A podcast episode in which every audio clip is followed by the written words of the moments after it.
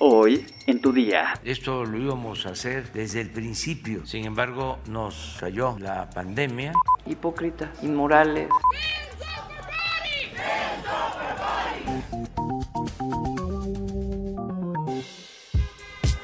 Tu día con el Universal. La información en tus oídos. Hola, ¿ya estás listo para tu dosis de información? Entérate. Nación. La periodista Carmen Aristegui señaló que este lunes la alianza Va por México, integrada por el PAN, PRI y PRD, utilizó su imagen sin su consentimiento en un collage en el que incluyeron a otros cientos de personalidades, los cuales supuestamente son perseguidos políticos del gobierno del presidente Andrés Manuel López Obrador. El collage incluye la leyenda en contra de la persecución política, así como cientos de fotografías con los rostros de distintas personalidades de la política, legisladores, consejeros electorales, empresarios, empresarios, actores, activistas, influencers y periodistas como Carmen Aristegui, Azucena Uresti, Carlos Loret de Mola, Ciro Gómez Leiva, Leo Zuckerman, entre otros. Otro que reclamó el uso de su imagen sin su consentimiento fue el comediante y youtuber Chumel Torres. A través de su cuenta de Twitter manifestó su descontento y enfatizó que no tiene nada que ver con ninguno de los partidos involucrados que usaron esto sin su permiso. El presidente Andrés Manuel López Obrador destacó que hay un descenso considerable de fallecimientos por la pandemia de COVID-19. Informó que a día de hoy solo se registra un muerto diario, mientras que en el pico de la pandemia había más de mil fallecidos. Señaló que ante la baja de la pandemia, el gobierno federal retomará su plan de fortalecer todo el sistema de salud, pues señaló que este proyecto se detuvo cuando nos cayó la pandemia. Esto lo íbamos a hacer desde el principio, sin embargo nos cayó la pandemia y esto detuvo el plan. Metrópoli. La Comisión Ambiental de la Megalópolis informó que se mantiene la fase 1 de la contingencia ambiental atmosférica por ozono en la zona metropolitana del Valle de México para proteger la salud de la población ante la exposición a niveles altos de contaminación. La Comisión Ambiental de la Megalópolis detalló que estará atenta a la calidad del aire y a la evolución de las condiciones meteorológicas prevalecientes en la zona metropolitana del Valle de México e informará cuando las condiciones cambien de forma favorable.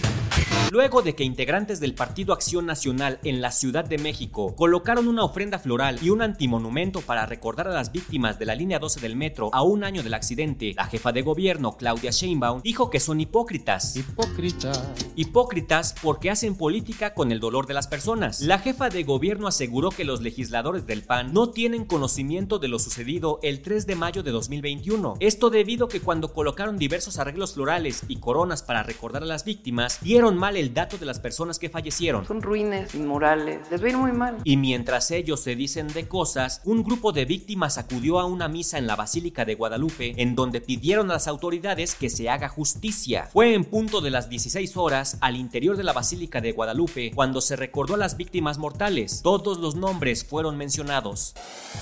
Estados. El gobernador de Morelos, Cuauhtémoc Blanco, hizo oficial la salida de su ex-manager José Manuel Sanz Rivera como jefe de la oficina de la gubernatura, así como del secretario de gobierno, Pablo Ojeda Cárdenas. Ambos fueron despedidos desde la semana pasada, pero su separación oficial ocurrió el lunes. El gobernador informó que los ajustes obedecen a la necesidad de continuar sumando esfuerzos en beneficio de las y los morelenses, y pidió a los funcionarios trabajar en equipo, fortalecer la cercanía con la gente y dar seguimiento al Plan Estatal de Desarrollo en un marco de transparencia y cero corrupción. Asimismo, agradeció a José Manuel Sanz y a Pablo Ojeda su trabajo en el gobierno de Morelos, al tiempo que reconoció su trabajo al frente de estas importantes dependencias.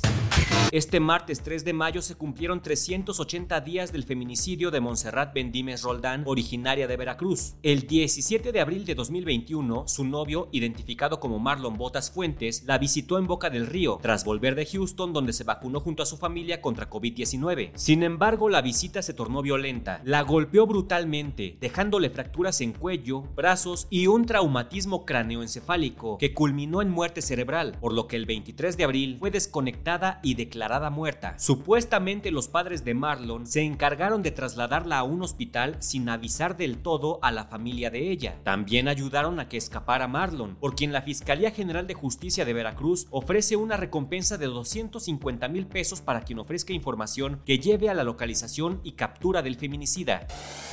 Mundo. La Suprema Corte de Estados Unidos admitió que el borrador que publicó el portal Político y que va por la anulación del fallo que legalizó el aborto en todo el país es auténtico. La Corte señaló que se trata de un borrador y que no representa la posición definitiva de los jueces del Tribunal Supremo. Además, indicó que investigará cómo fue que el texto se filtró al portal Político, que lo difundió la noche del lunes. Por su parte, el presidente de Estados Unidos, Joe Biden, aseguró este martes que está preparando una respuesta para defender el derecho al aborto en el país ante la posibilidad de que el Tribunal Supremo lo ilegalice. En un comunicado, Biden señaló que desconoce si el borrador filtrado este lunes en el portal político es genuino o si refleja la decisión final de la Corte Suprema. Biden afirma que el derecho de una mujer a elegir es fundamental. Ante un tema tan polémico, en la ciudad de Washington, activistas a favor y en contra del aborto protestaron frente a la Suprema Corte.